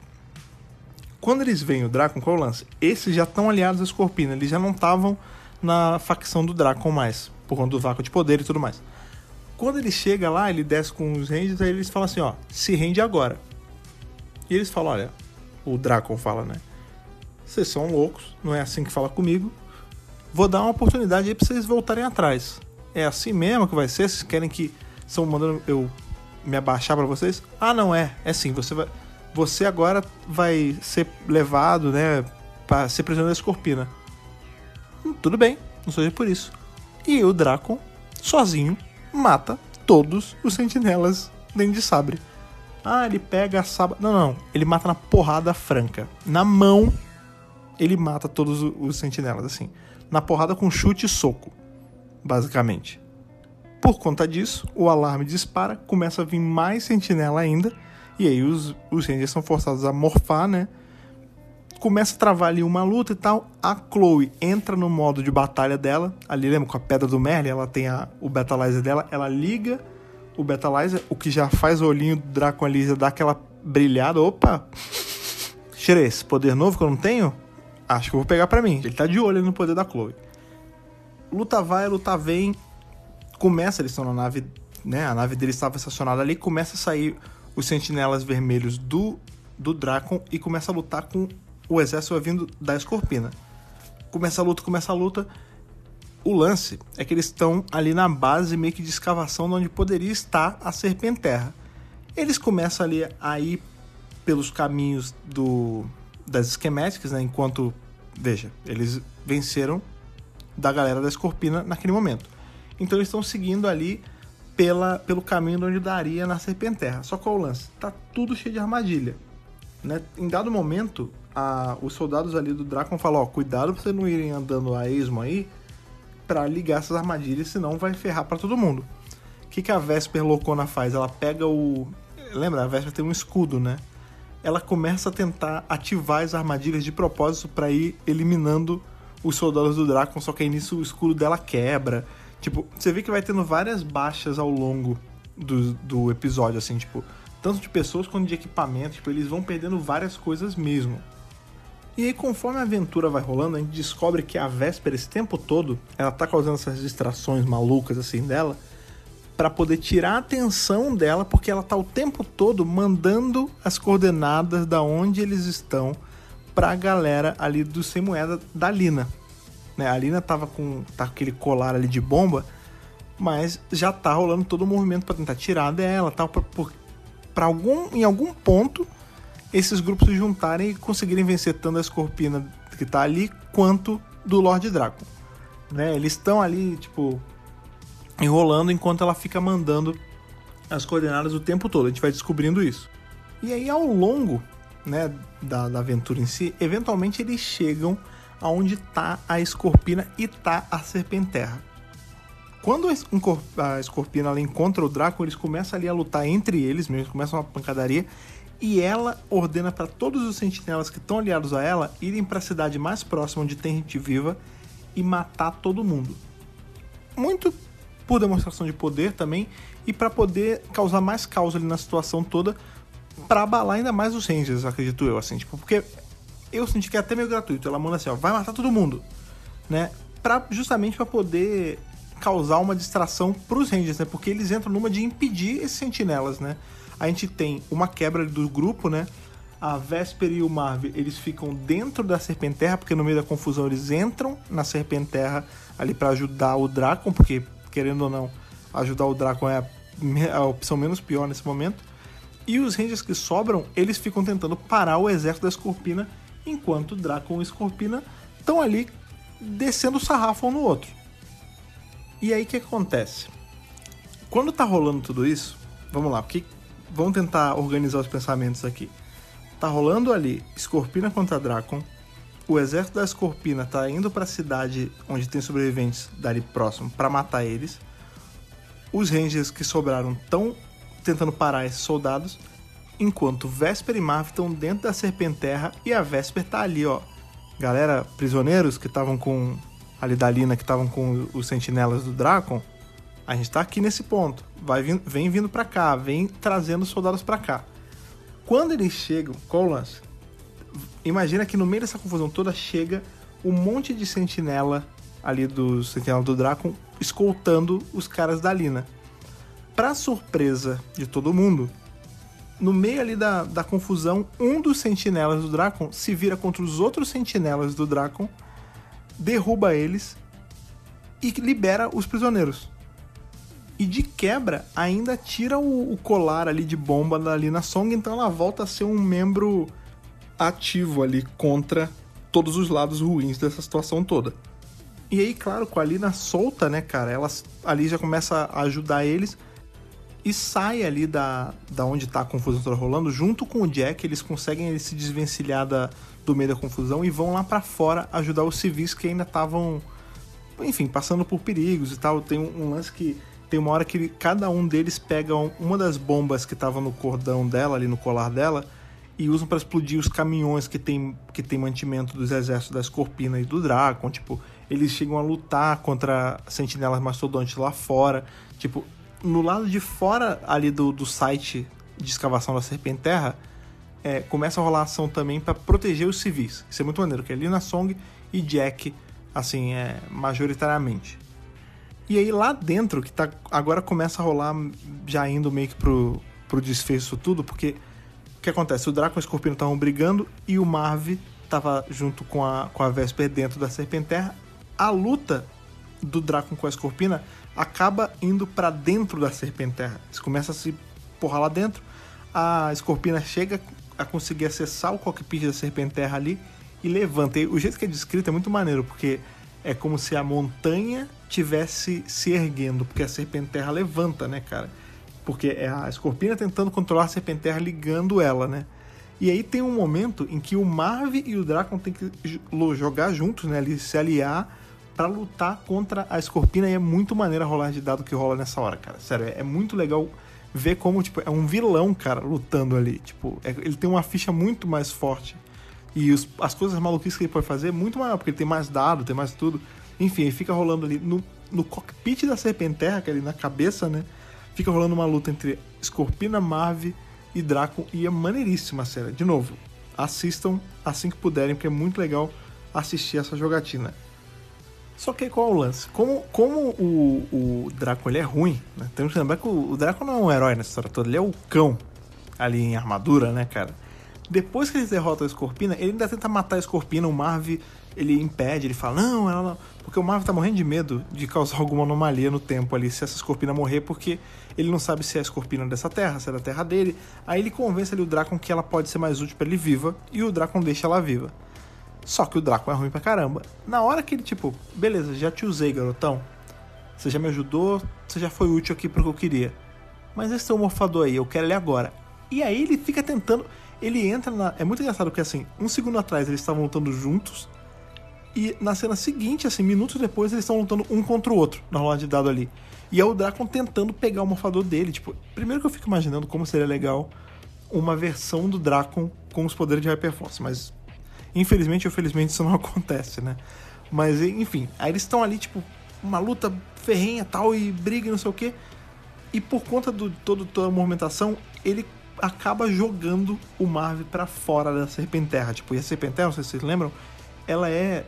Eu acredito que assim, enquanto o Zord solto, ela é um dos maiores, né? Porque ela é alta, ela é fina para cima, né? E ele cai lá de cima, ele cai no cockpit, é tipo o ponto mais alto. Ele tá caindo assim pra morte dele a Chloe ainda tenta summonar ali o, o Zord dela pra pegar ele, mas nem adianta, porque lembre-se, a Chloe tá lá de fora já. Por sorte, o que acontece? Uma das naves dos sentinelas vermelhos que tá, tava ali passando passa e pega o Mav. E qual o lance? A gente descobre que o sentinela vermelho ali, tiranossauro, né? Que tava pilotando essa nave era o Bulk dos sem moeda disfarçado de sentinela.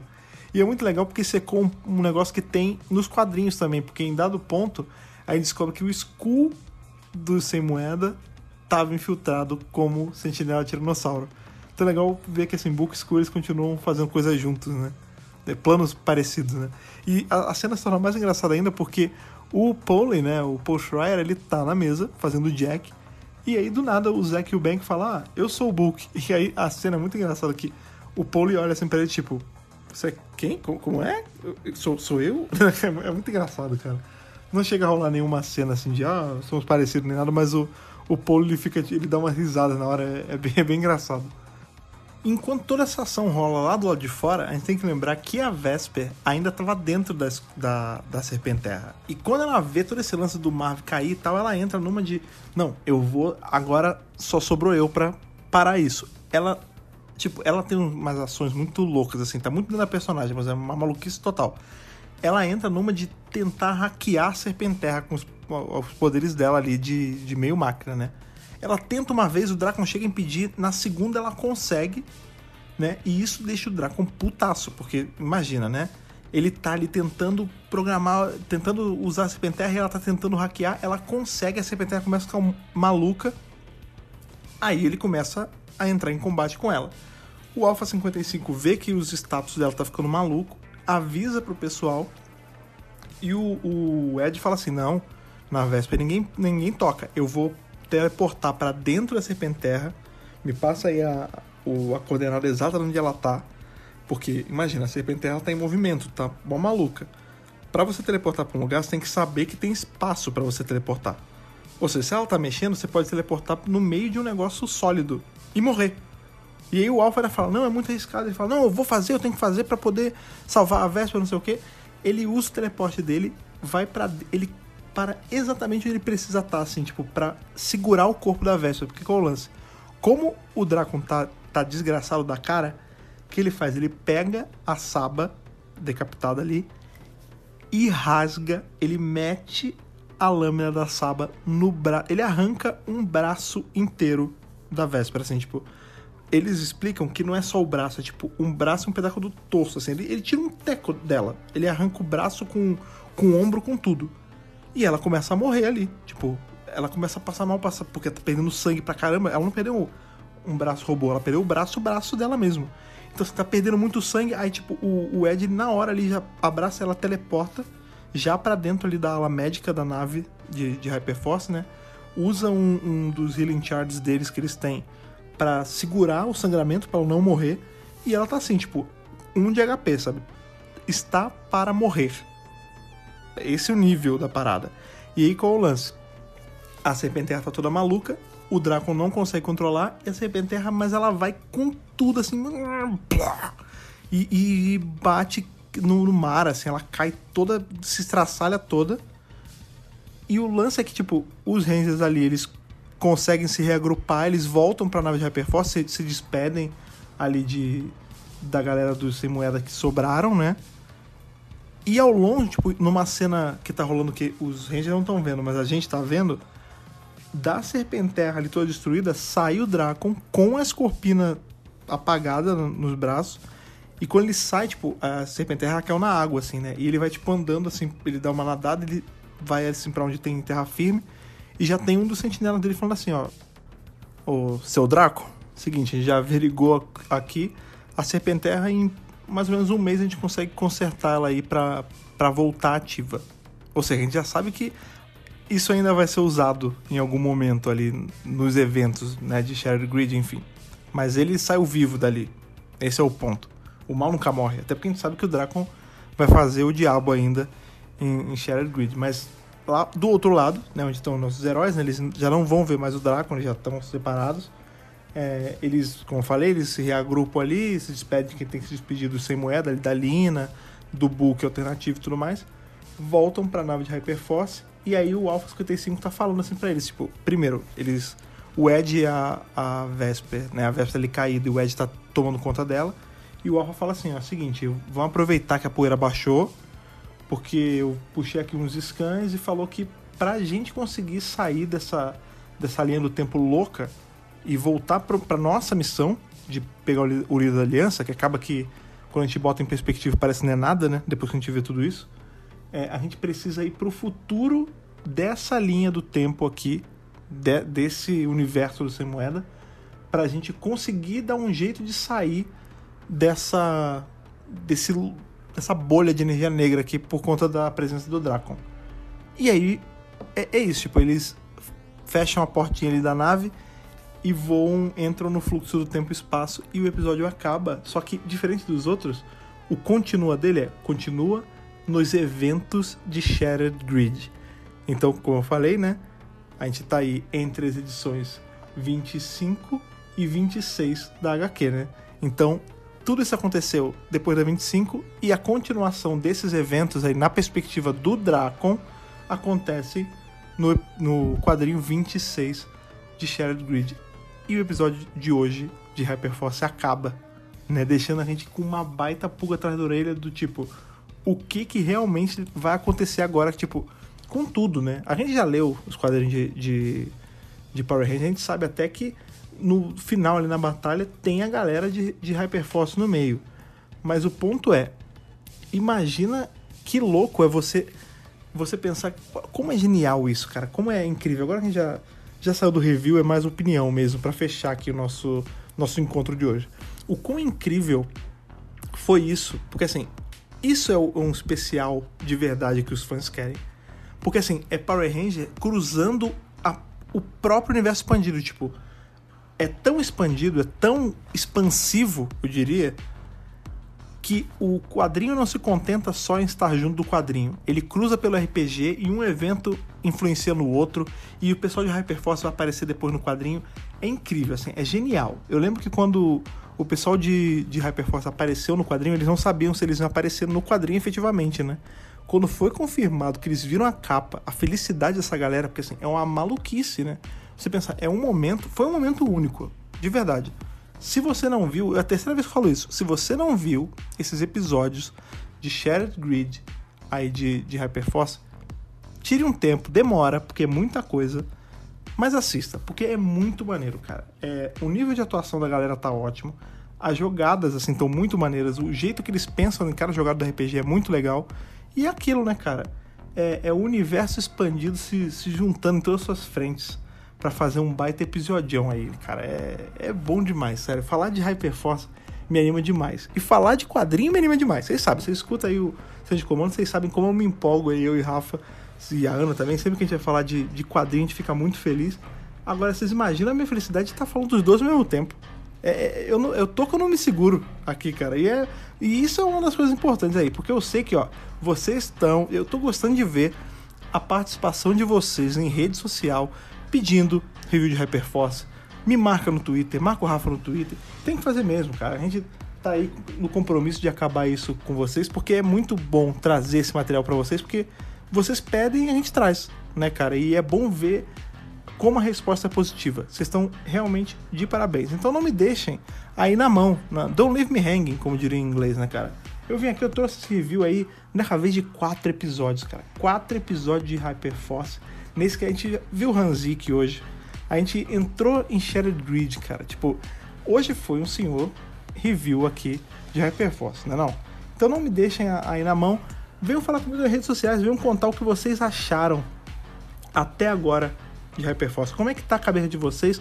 Porque tem muita gente aí que fala que, ah, eu não sei inglês, eu dependo do review de vocês. Então, meus caros, venham falar comigo o que vocês estão achando de Hyperforce até agora. Como vocês ficaram depois de ver esses eventos aí cruzando por Shared Grid. Me conta, cara, é fácil. Para me achar aí nas redes sociais é fácil, é só você ir lá no Twitter e procurar por Fred Pavão, arroba Fred Pavão. Tem aí linkado no post aqui do Mega Power Brasil e claro, não deixe também de seguir o Mega Power Brasil e comentar também com o Twitter do Mega Power Brasil em todas as redes sociais. Como eu já falei, o Twitter é arroba Mega Power Brasil. Você pode achar também no Facebook, em facebook.com barra Mega Power Brasil o canal do YouTube, que é aquele. É o hub dos vídeos, cara. Não adianta você seguir só o centro de comando e não ver os vídeos no YouTube. Então vá lá em youtube.com barra Brasil, assine, clique no sininho para receber as notificações. Siga aí os nossos feeds para sempre que o centro de comando, tanto a edição regular quanto a edição especial sair, você ser notificado na hora, você escolhe o feed, cara. O seu feed aí de preferência. Pode ser pelo RSS, Google Podcast, iTunes ou Spotify. O importante é você estar tá assinando para receber tudo na hora certinho. E outra coisa também é muito importante falar, que eu sempre falo, a gente tá falando de rede social, Instagram, estamos quase batendo 10 mil. Não deixe de ir lá e seguir para ajudar a gente aí para fazer parte do Squad do Poder, né, cara? Para fazer com que a gente cresça cada vez mais, porque juntos somos mais. Vocês sabem bem disso. Outra coisa também é muito importante aí, estou falando de vocês trocar essa ideia com a gente, vocês sabem muito bem que na edição especial não tem bloco de e-mail, mas nas edições regulares tem ali os e-mails atômicos, os e-mails radioativos que tem o Fred e o Rafa Verde lendo. Então não deixe de mandar sua cartinha falando sobre Hyperforce para megapowerbrasil.gmail.com no título ali do seu e-mail você bota qual podcast está falando, no caso você vai botar é, Centro de Comando Especial Hyperforce número tal. No corpo do e-mail você bota sua mensagem, mas bota também o seu nome, da onde você está vindo e a sua idade, para a gente saber exatamente com quem a gente está trocando essa ideia, com quem a gente está falando, certo? Essa semana agora ainda, hoje é, provavelmente é sábado para vocês, mas na segunda-feira tem centro de comando regular e aí mais em breve, em breve, sim, daqui a um, daqui a um tempinho, não vai demorar muito, daqui a alguns dias, estamos tendo aí o penúltimo episódio dos nossos reviews de Hyperforce aqui no nosso especial do centro de comando. Então, cara, por hoje de verdade, por hoje é só, foi muito, foi muito maneiro estar tá revisando aqui Hyperforce com vocês mais uma vez. Até o nosso próximo encontro. Aquele abraço e que o poder o proteja.